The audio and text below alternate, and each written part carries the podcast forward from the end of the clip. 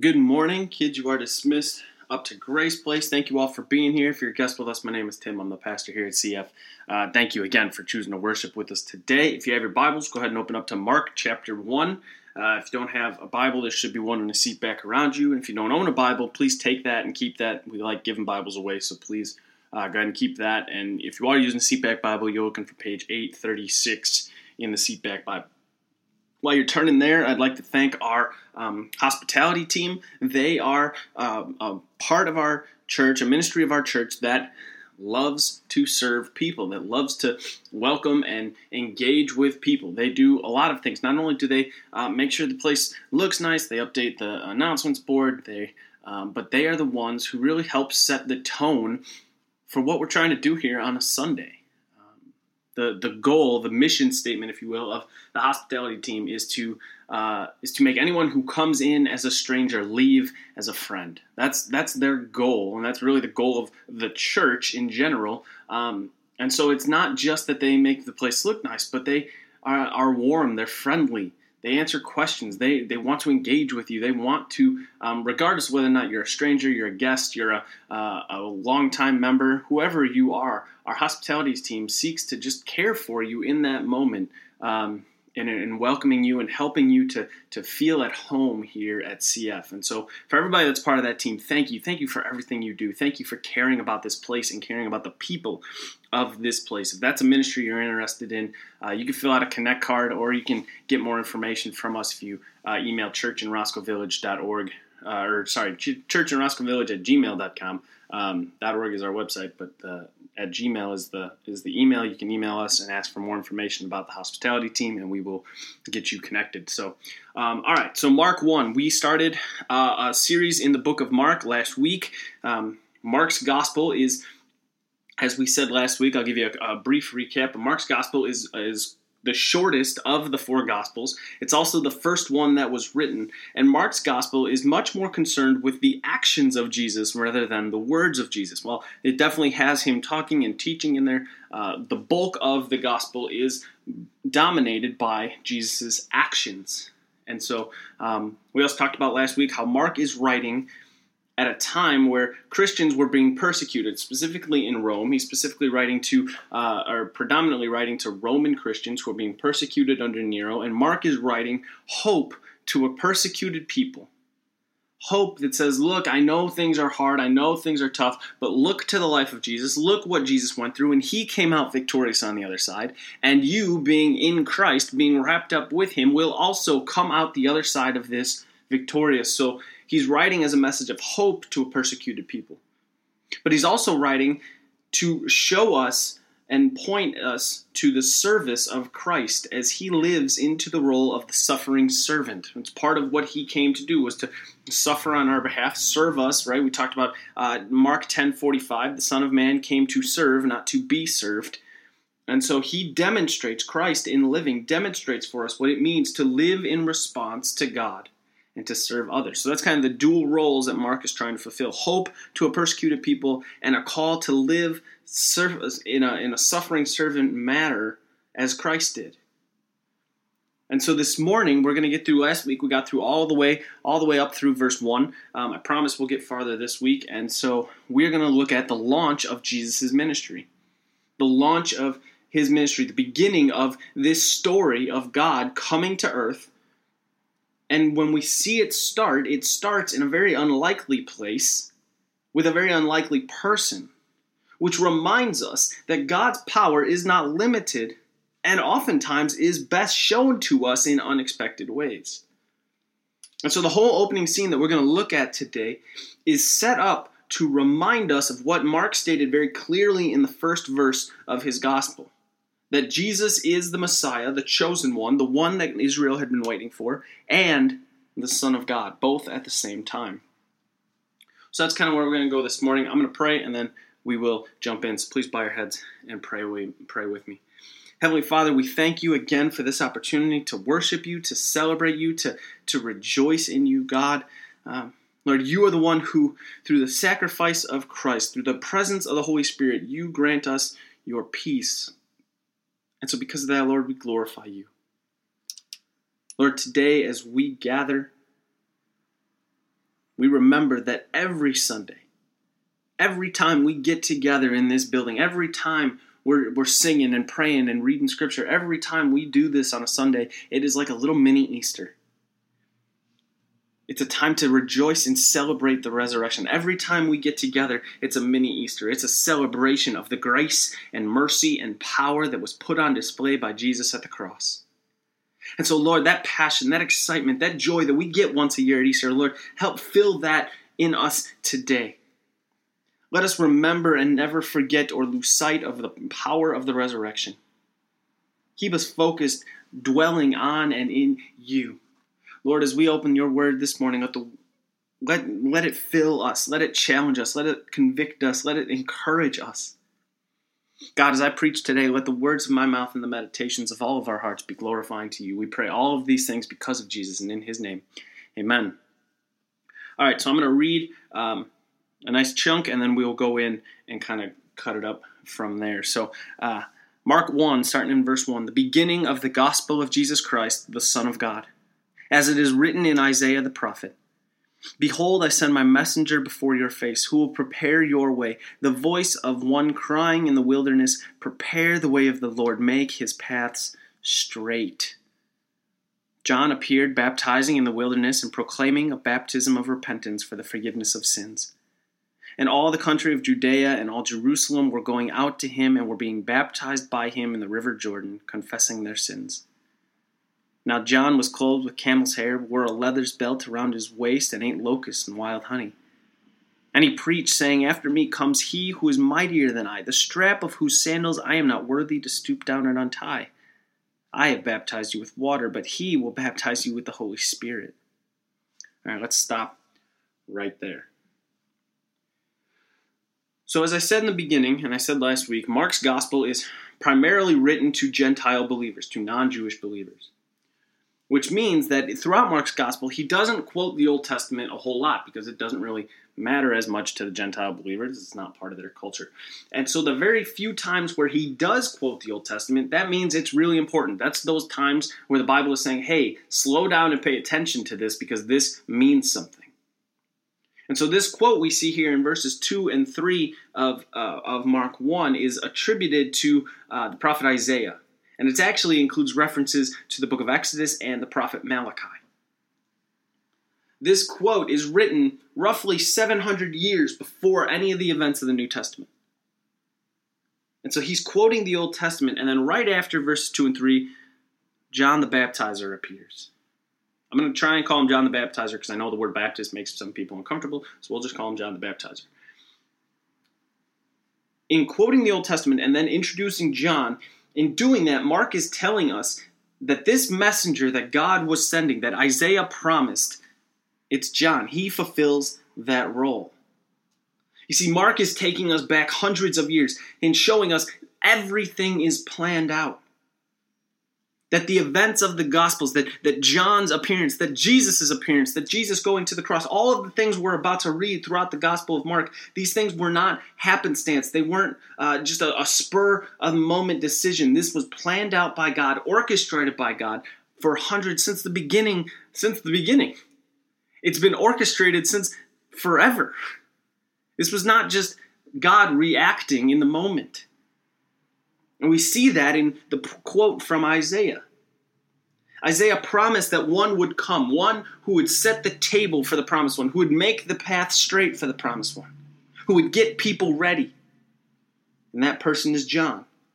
John was sent by God. His role as messenger, his role as prophet is set by God, preordained. So let's talk about John the baptizer. So we saw the description of what he wore and how he ate and kind of how he lived the, the camel's hair, the leather belt, the, the honey and locust, and being out in the wilderness. This is all a throwback, a reminder of the prophet Elijah. Elijah was an Old Testament prophet, and you can actually read about him in 1st and 2nd Kings. He's one of my favorite prophets. Great story to read. Elijah is really, he was the poster boy for what a prophet, a person speaking the word of God on behalf of God to the people was. That's, that's what a prophet does. And Elijah is the one that throughout history, after his time was done, throughout history, Israel held him up when they talked about the great prophets, when they wanted to have something symbolic or someone symbolic. Elijah is that prophet. He is the one that they hold up and say, that's what a prophet was. That he is the symbolic representation of that whole era of having these men and women proclaim the word of God. But we saw last week, we looked at the book of Malachi, the last book of the Old Testament, where it ends with Malachi promising that the day of the Lord is coming, that one is coming to prepare the way. But then there's 400 years of silence. There's no prophets. There's no judges. There's no people proclaiming the word of the Lord. The Spirit of the Lord doesn't even really seem to be with the people anymore. It just goes dark. And now, we see this man out in the wilderness. And he's reminding people of the prophets of old. He's reminding people from the Torah. He's reminding people of, of Scripture. And so, along with this unique clothing, this dietary lifestyle, John is also calling people to be baptized. Look at verse 4 again. John appeared baptizing in the wilderness, proclaiming a baptism of repentance for the forgiveness of sins. See, this wasn't a normal part of culture. The only time, if you were an Israelite, if you were a Jewish believer, the only time someone had to be completely cleaned, a full immersion, which is what we're talking about here.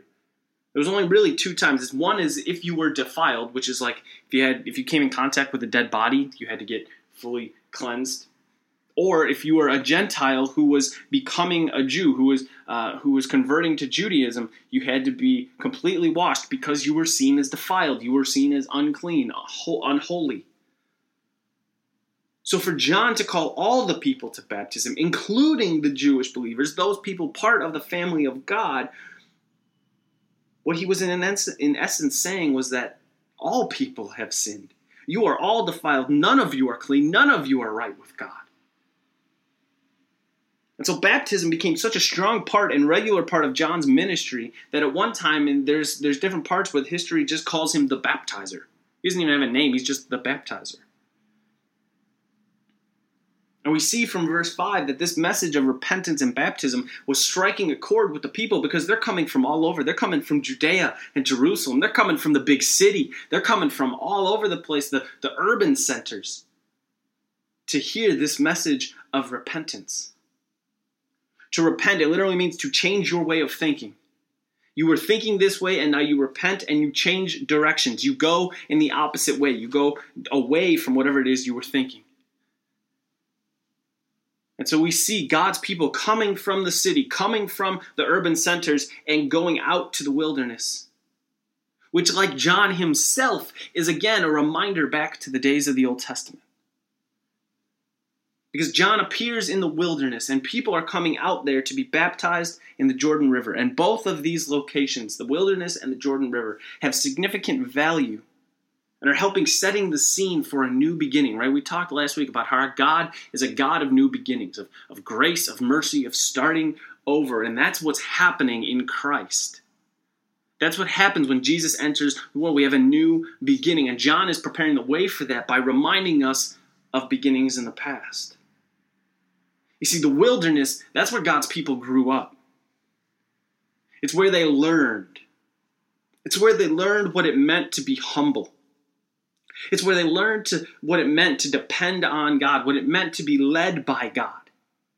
It's where they received the law. It's where they, they really were etched out as a people of God. God takes them out of Egypt, out of slavery. They're in the wilderness, and God is really establishing them as a unified people. And it was hard and it was scary because the wilderness is, is the wilderness. It's a place after the garden. It's a place of, of that, that is uncultivated. It's a place that is uh, wild and chaotic. But it's also a place where, for the first time, really, after the garden, after that time in the garden where Adam and Eve were fully dependent on God for everything, they didn't need or want anything because God took care of them out in the wilderness, God's people had to be the same way. They had to depend on God because otherwise they weren't going to make it. And so being out in the wilderness is this call back to this time of, of growing and learning and depending on God for the people of Israel. and they come to the Jordan River. The Jordan River was the last obstacle standing in Israel's way to the promised land. God promised his people, I'm going to give you a land, and it's right there.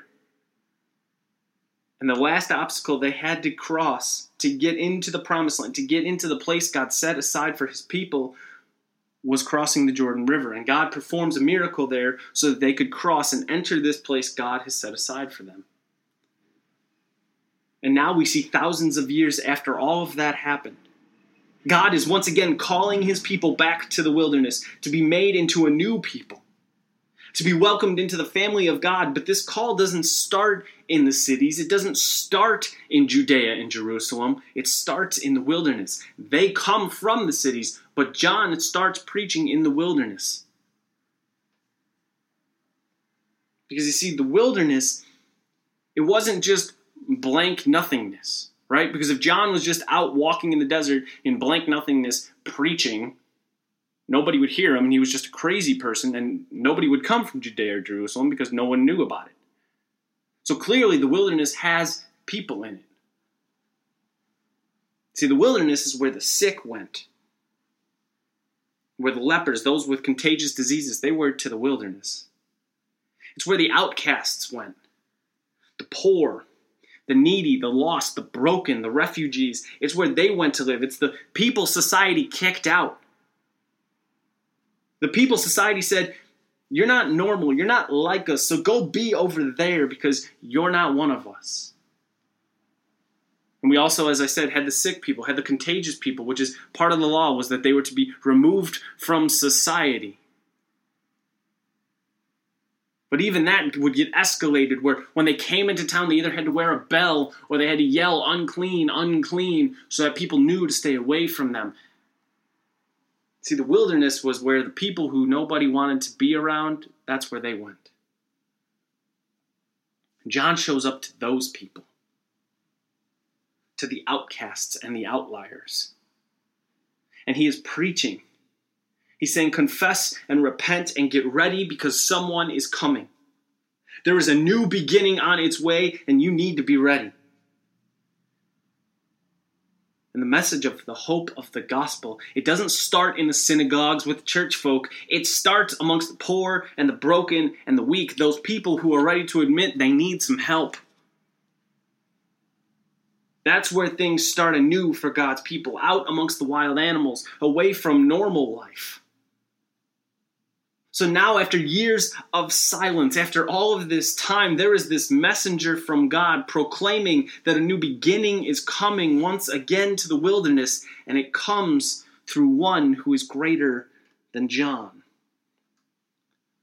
Let's pick it up in verse 9. I want to read this over. It says, In those days, Jesus came from Nazareth of Galilee and was baptized by John in the Jordan.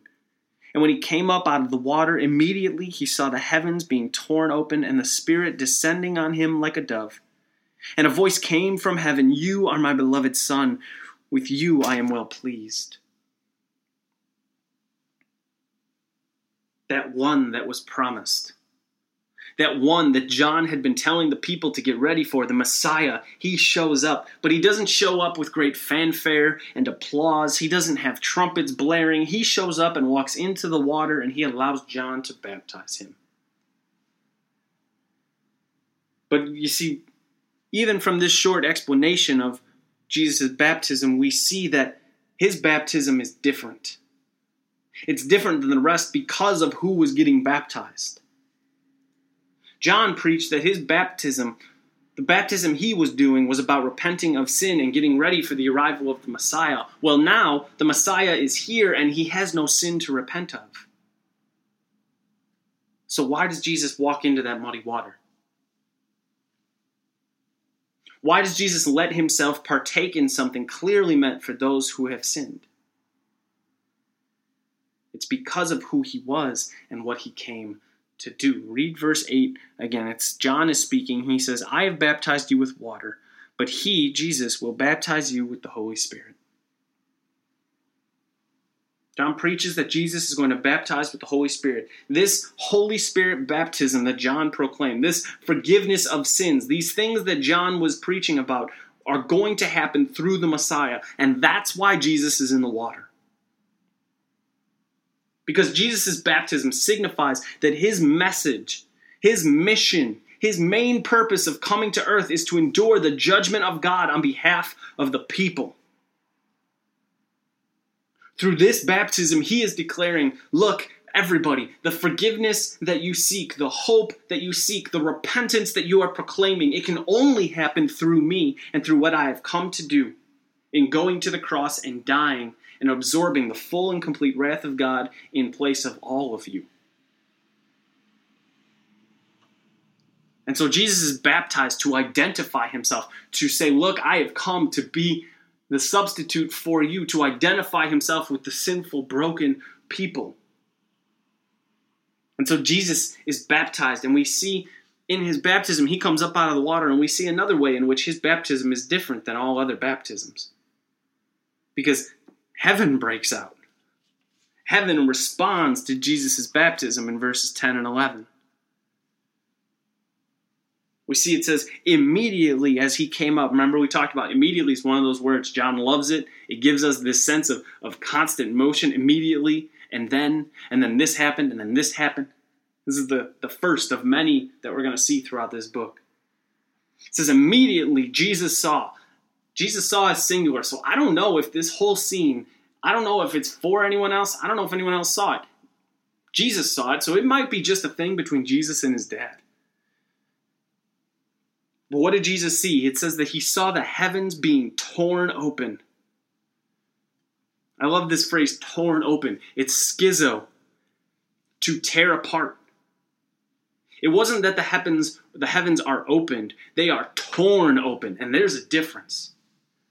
Right? If you ever give my wife uh, a wrapped present, Sarah will take her time opening a wrapped present. She will find the the spot where you know the, the best way to enter into the wrapping paper and like slide her finger barely breaking the seal, um, unfold everything. She takes her time and really unfolds and unwraps presents in such a way where if she really wanted to, she could probably take that wrapping paper and reuse it.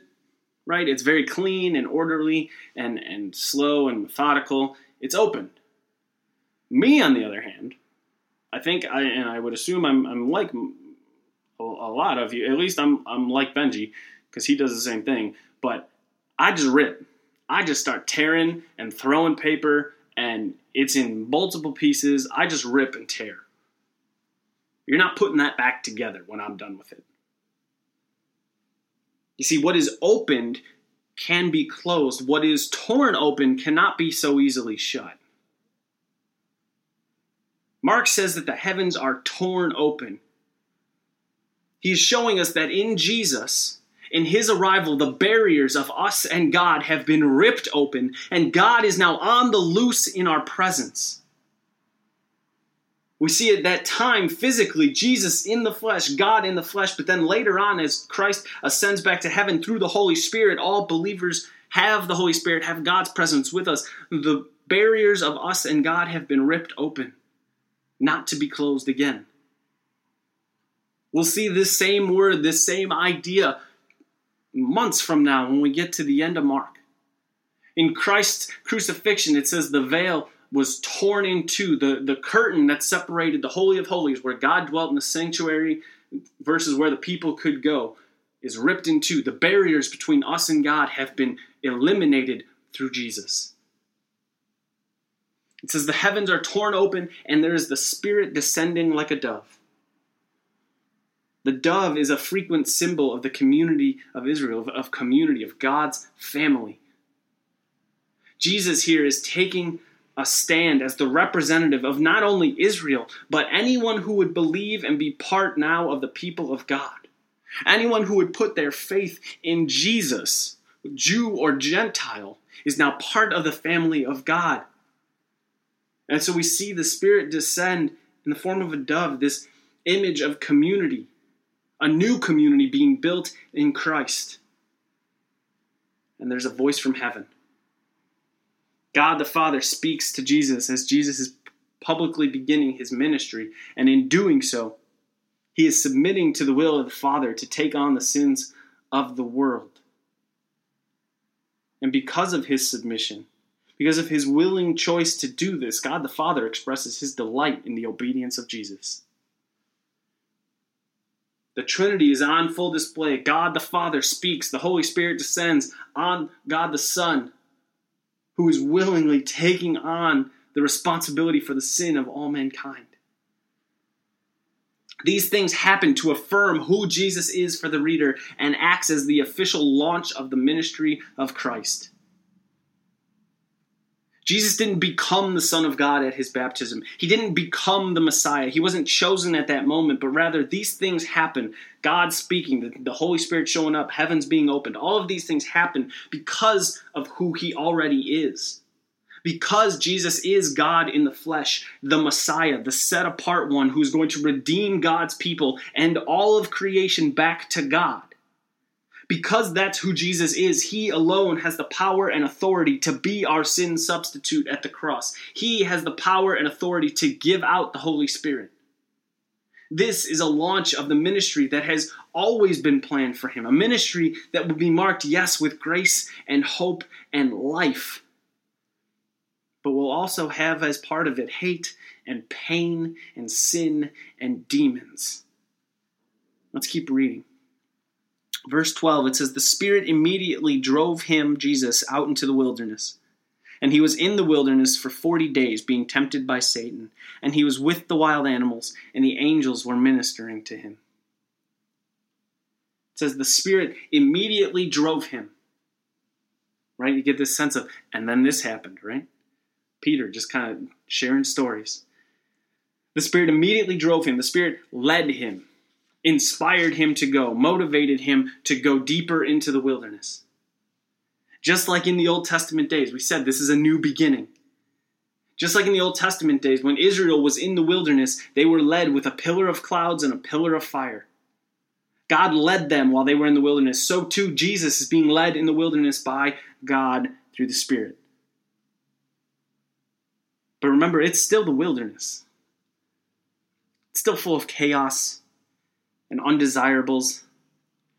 The wilderness is not the place you want to lay down roots and invite people over to hang out and watch the Bears game.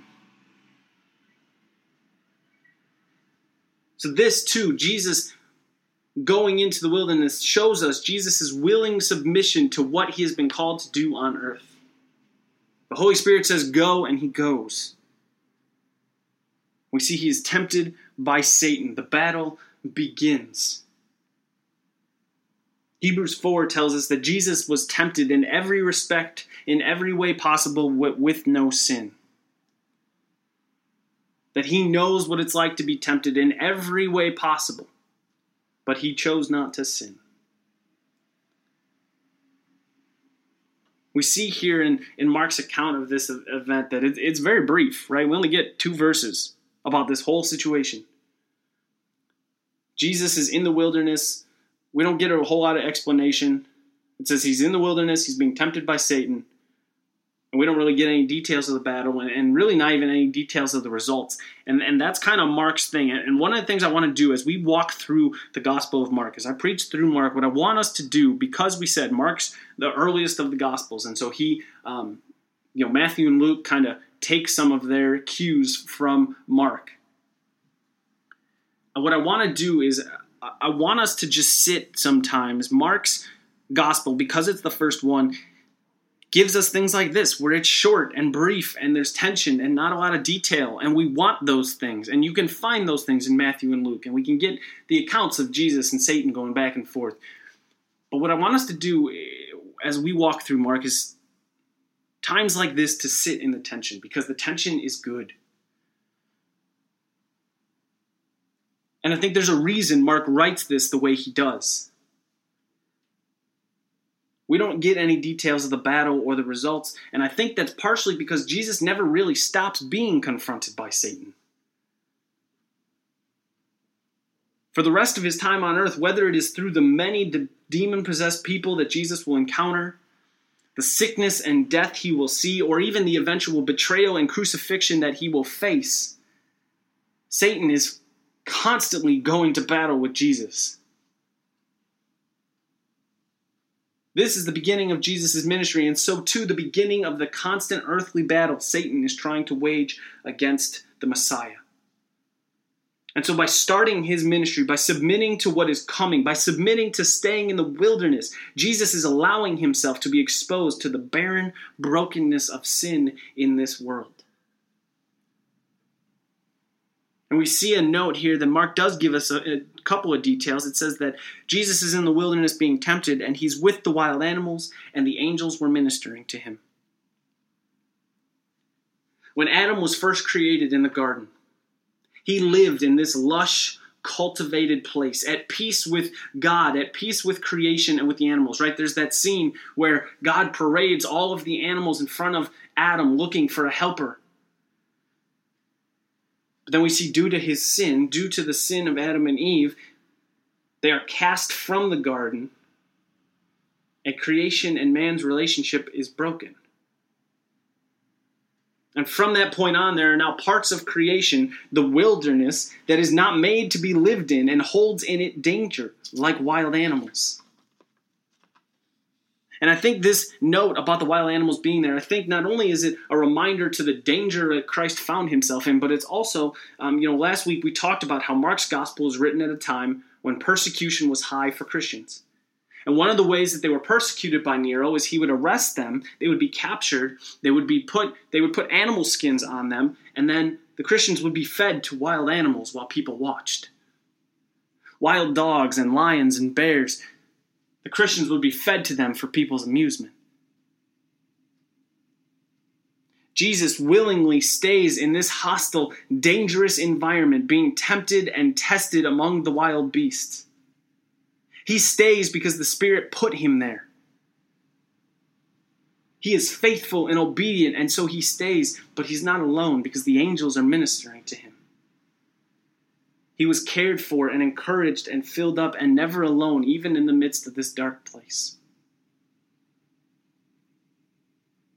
these opening events of Mark's gospel, they all come back to that very first verse, the beginning of the gospel of Jesus Christ, the Son of God. That very first verse declaring who Jesus is, the Messiah and the Son of God.